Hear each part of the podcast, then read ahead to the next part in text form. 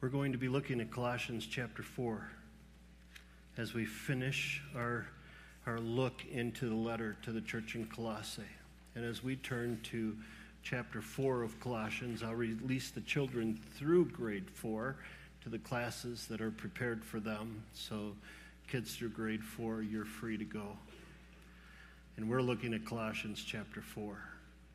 I trust that you've been excited and encouraged as we've looked through this amazing letter in this summer when we've been in such a transition, just to get back to the absolute basic of the timeless message of God to the early church, the message of the gospel. And the truth is, even as we come to the table of communion, the majority of the people in the world will never understand what this is all about. They will never truly grasp why we would take a, a small piece of bread and a cup of juice. They, they will not understand that.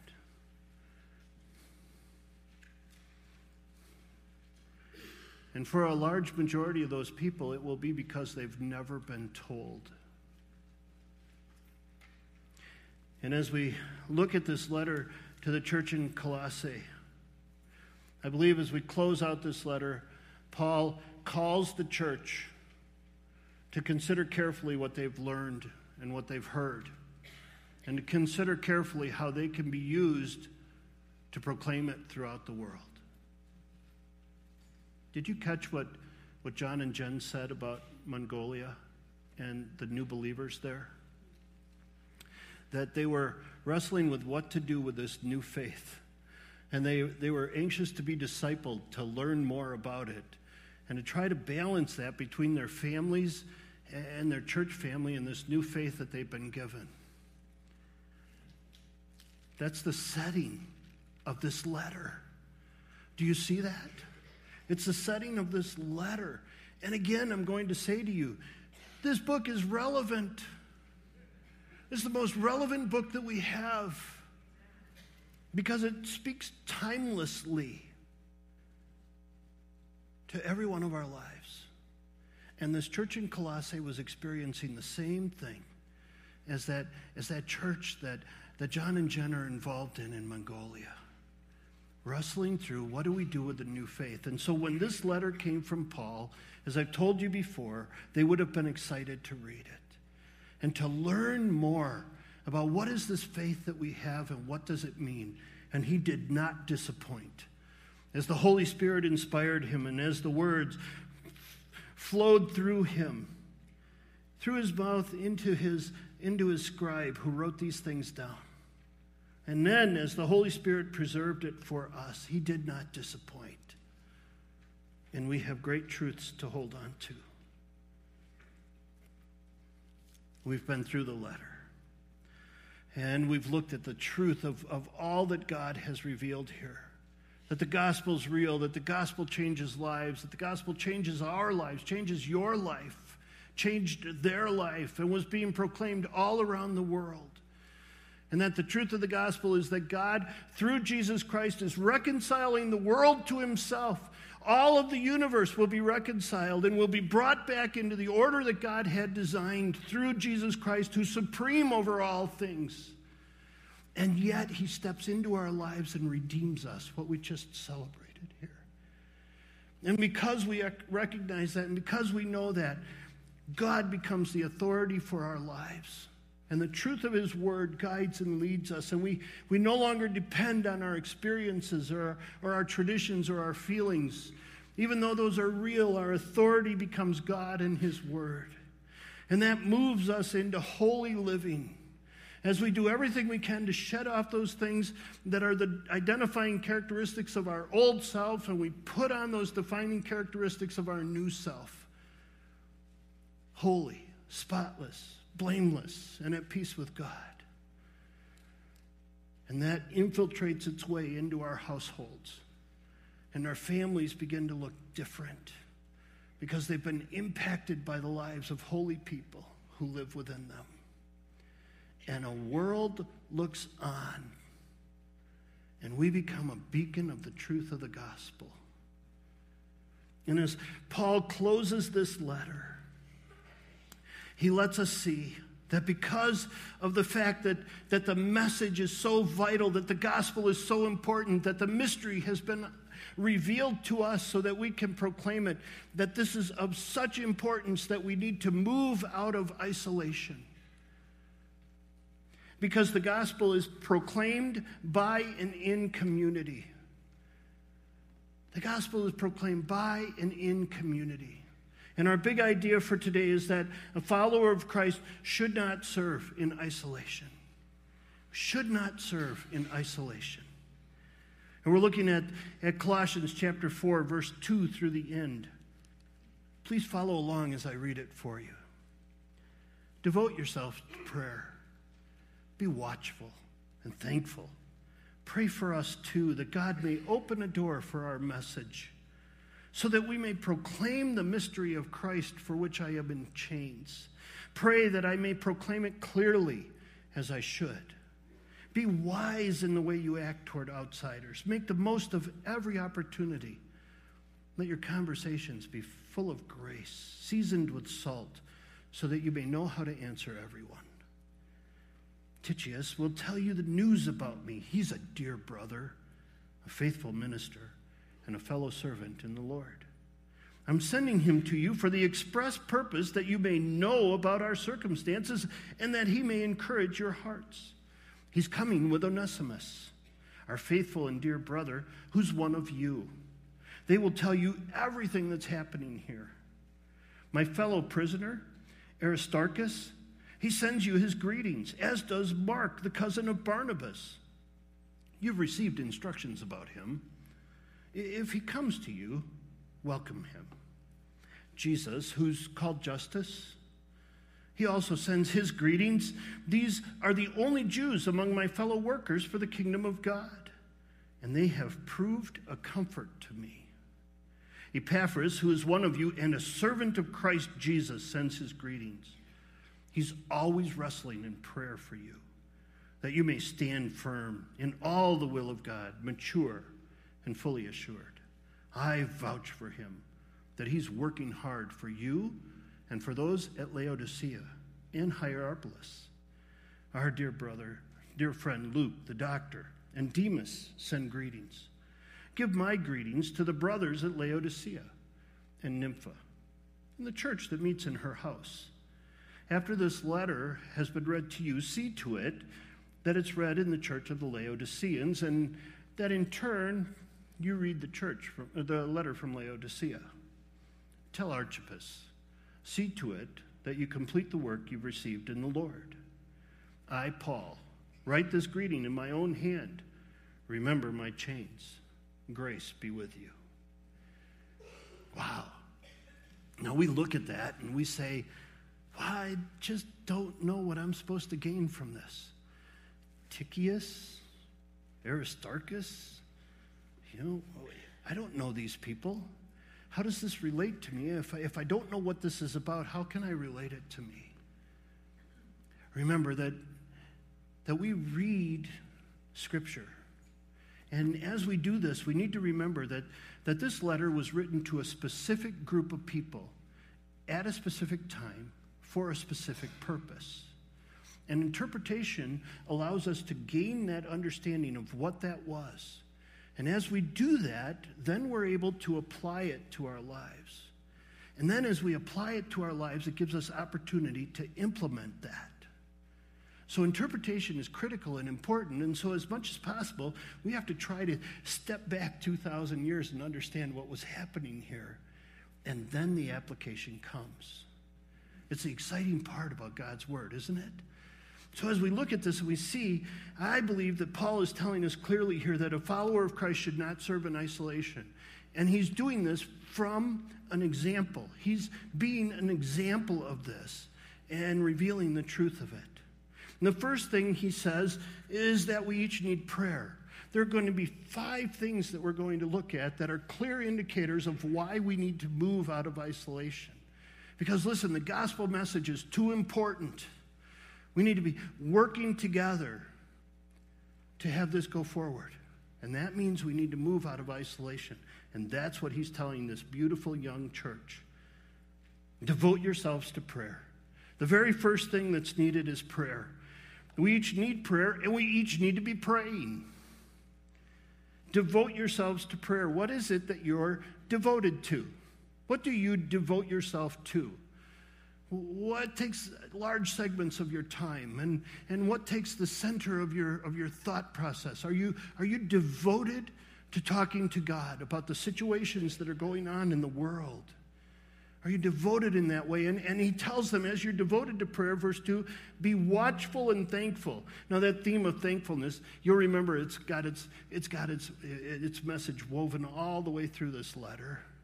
Remember to be thankful for the hope you have and absolute assurance that you're going to be with Jesus forever and live in that hope and be thankful for that.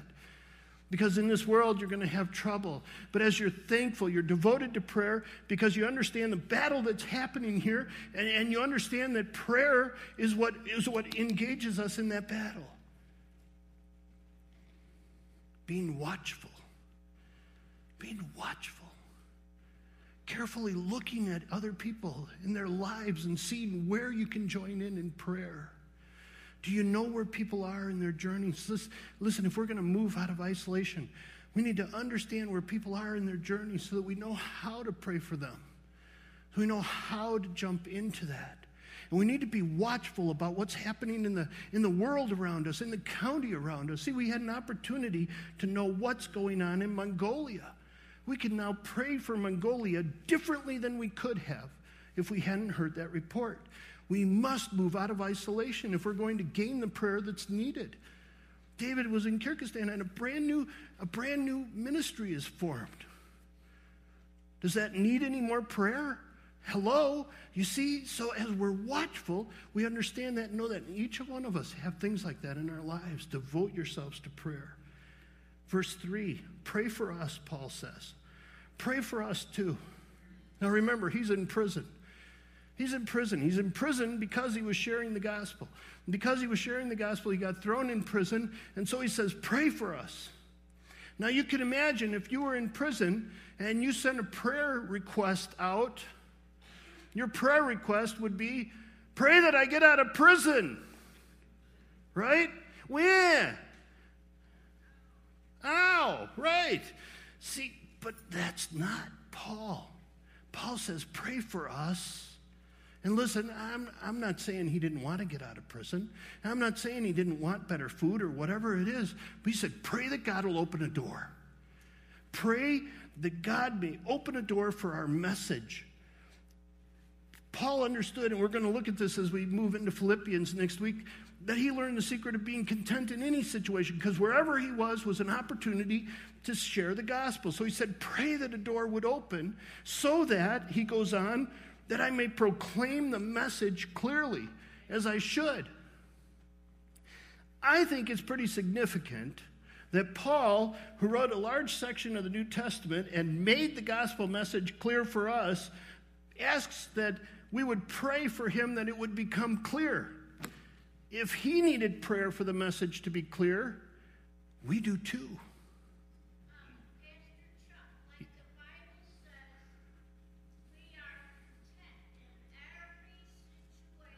That's right, Bonnie. Amen. Amen. And Paul learned that and knew that. And he was talking from that area of contentment. And he said, Pray that in the midst of whatever situation we're in, in this situation right now, that God, in the midst of that, would open a door so that we could proclaim the truth of his word. And then in verse 12 and 13, he talks about Epaphras. And he says he's wrestling in prayer for you that you may stand firm in the will of God, mature and fully assured. I vouch for him that he's working hard for you. See, that's what's so huge. This wrestling is hard work, it's where the battle is fought. And Epaphras didn't just plant this church and take off and never think about it again. Even though he wasn't there, he couldn't send a text message, he couldn't send a selfie, he couldn't do any of that. But he was still wrestling in prayer where the most effective things happen. S.D. Gordon, 1904, Quiet Talks on Prayer. The great people of the earth today are the people who pray. I do not mean those who talk about prayer, nor those who say they believe in prayer, nor yet those who can explain about prayer, but I mean people who take time and pray. They have not the time, it must be taken from something else. This something else is important, very important and pressing, but still less important and less pressing than prayer. There are people that put prayer first and group other items in life schedule around and after prayer. These are the people today who are doing the most for God. In winning souls, solving problems, awakening churches, supplying both men and money for mission posts, keeping fresh and strong these lives far off in sacrificial service in the foreign field where the thickest fighting is going on. John and Jen shared how lonely they are. They're in isolation. Prayer brings us into their midst and encourages them. Prayer is keeping this old earth sweet a while longer.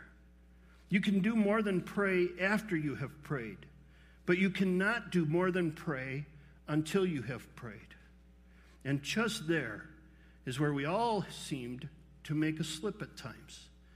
And many of us are yet making it a bad slip. We think we can do more where we are through our service than prayer to give power to service. No. No.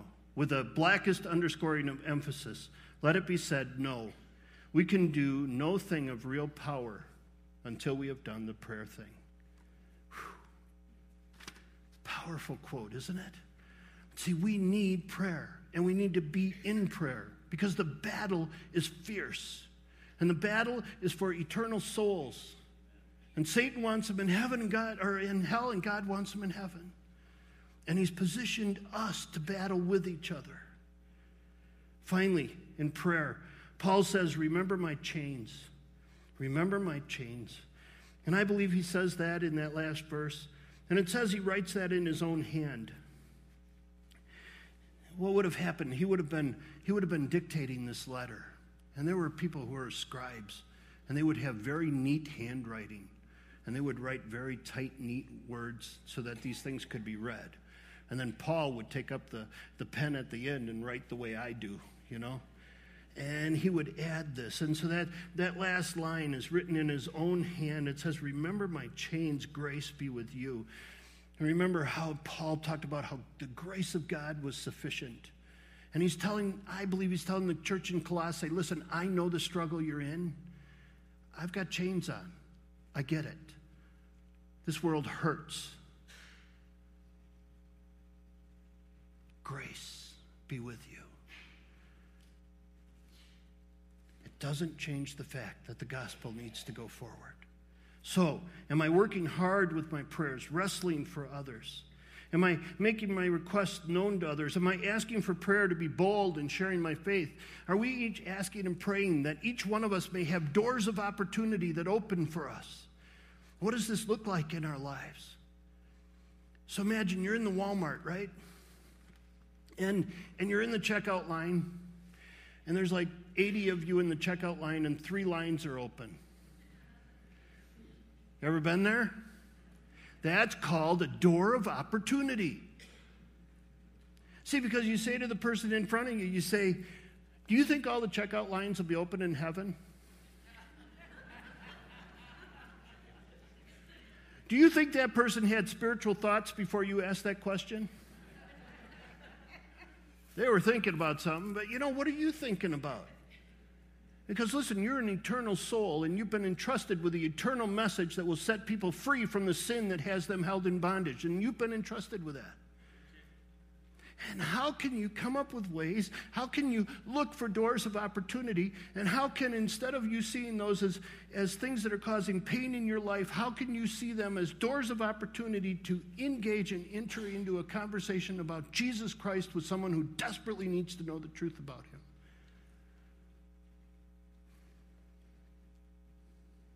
And they say, What? Are there Walmarts in heaven? And you say, Well, I hope so.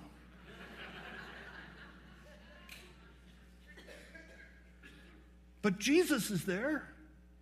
Do you know Jesus? How hard is it to get into conversation about Jesus? We can do this if we step out of isolation. Prayer's needed. Second thing, we need encouragement. All right? You just experienced some encouragement there, didn't you? A little encouragement. You can do this. Go, team. See, Paul has the same thing here. And we see it first in verse, verse 5. Be wise. Be wise in the way you're acting towards outsiders, toward the non Christian. Be wise about that. Come on, guys. Think about it. They need to know who Jesus is. How can you be wise about how you can express that? You need to have your homes in the right order. You need to have, you need to have your lives in the right order. Be wise how you live because there's an eternal thing that's needed here. Be wise. Make the most of every opportunity. Let your conversation be always full of grace. Verse 6 and seasoned with salt. What? What does that mean? All right? How can you make this message relevant to the person you're talking to? The gospel message doesn't change, but the situation you're in may change how you present that. Be wise about it, be filled with grace, lead with mercy, tell the truth in love. See, oh man, somebody cuts you off in traffic, and you think, man, I wonder how I can pray for that person. They're clearly in a hurry. Wonder what's going on in their lives. See, if you, if you try to perceive what's happening, and how God can use you in the situation you're in, and you begin to think of how can I, how can I make this gospel presentation sweet for this person who needs to know what it means for them.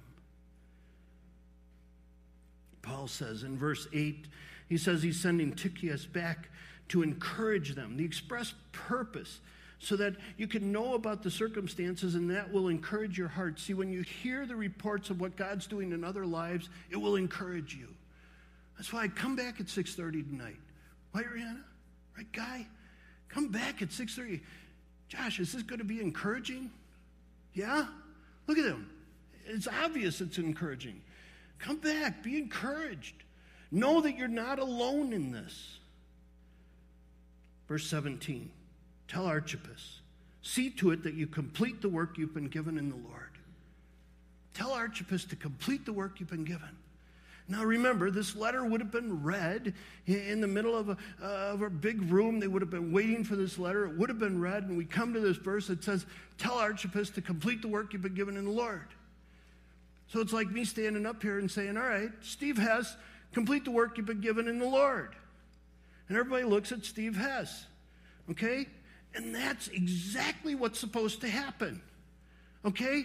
Here's Steve Hess. Complete the work you've been given to do in the Lord. See, you've been given something to do.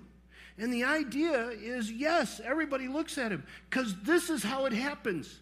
See, this, this is how it happens. We, we are saved into community. We're not saved into isolation. We are saved in the community. And listen, Steve can't do that job if we're not there with him. The ministry he's been given to do, God's empowering him, but, but he's brought us together to do that as well. And each one of us has something we've been given to do in community. Right, Mel? See, even if you sit in the back row of Overflow 2, You've been given a ministry in the Lord. You hide out in the prayer room. You've been given a ministry in the Lord. And you see, it's critical that we understand that this happens in community. See, sometimes we get that messed up on Sunday because you got the talking head up here in the front. But listen, it, I'm down here with you guys. You get that right? And the ministry God's given you to do is just as critical as the ministry He's given me to do. Amen. And we got to move out of isolation and do this together. It's good to see you guys. Where was I? I'm only on point two. It's all good? Give me a couple extra minutes. All right, okay. All right. Like 15 or just clarifying here.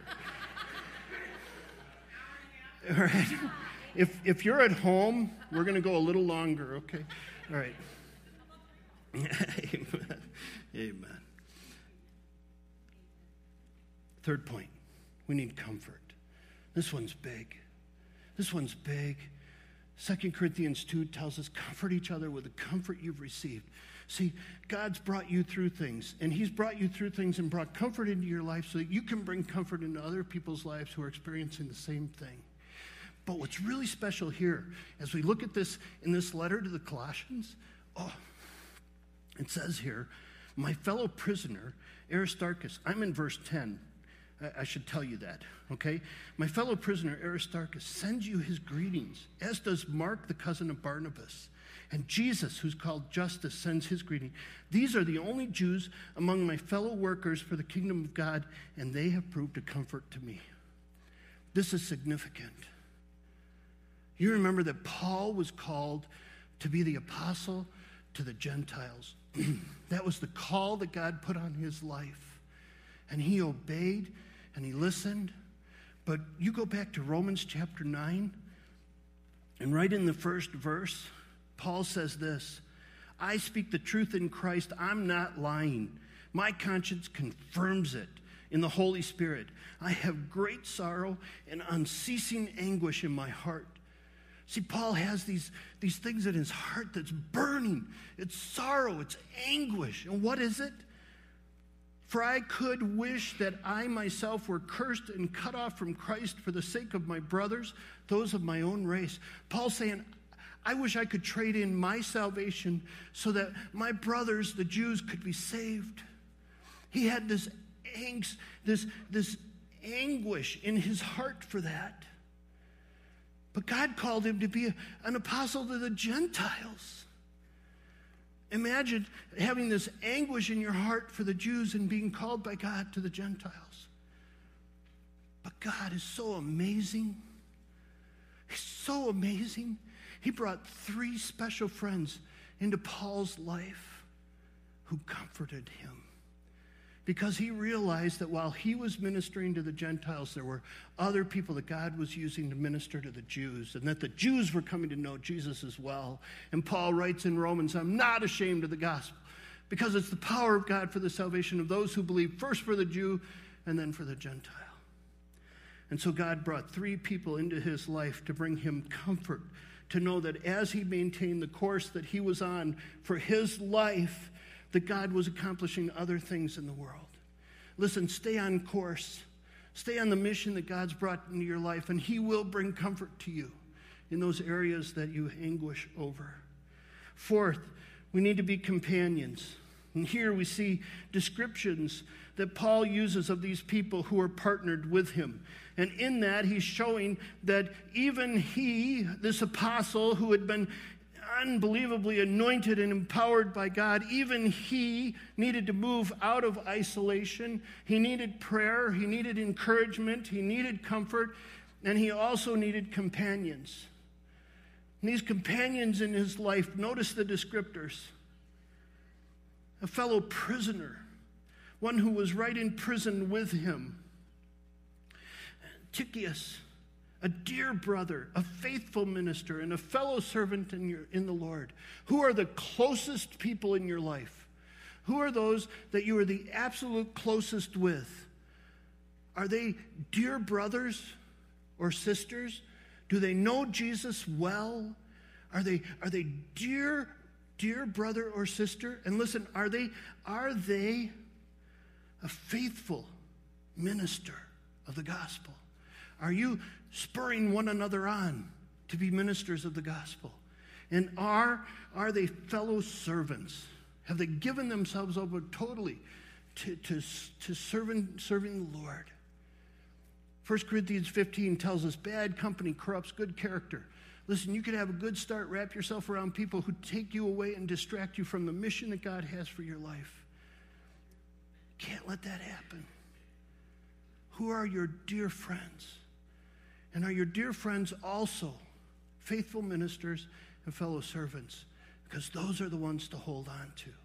Because we got to move out of isolation. The message is too important, and the opposition's too fierce. Finally, remember, we're taking a look at this idea that a follower of Christ cannot serve in isolation. Prayer, encouragement, encouragement means speaking courage into, comfort, companionship, and finally, we need to remember we're part of something bigger. The world does not revolve around me, though many times I think and act as though it should.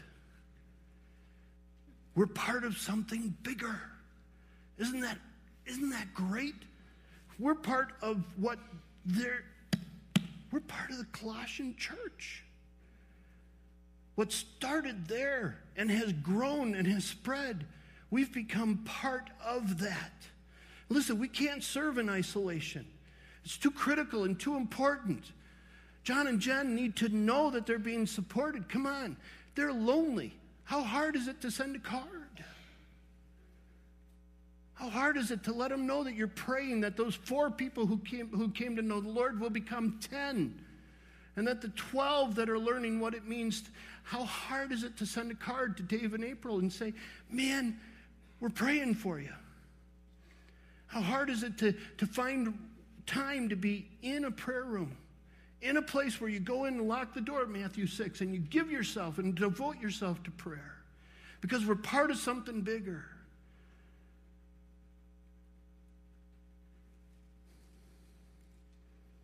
Amen?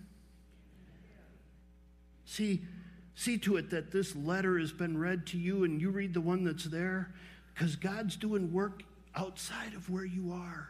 And you need to be aware of that. That's why this card is in your in your bulletin. And why I don't have a copy of it, I have no idea. There it is. You have this card in your bulletin, right?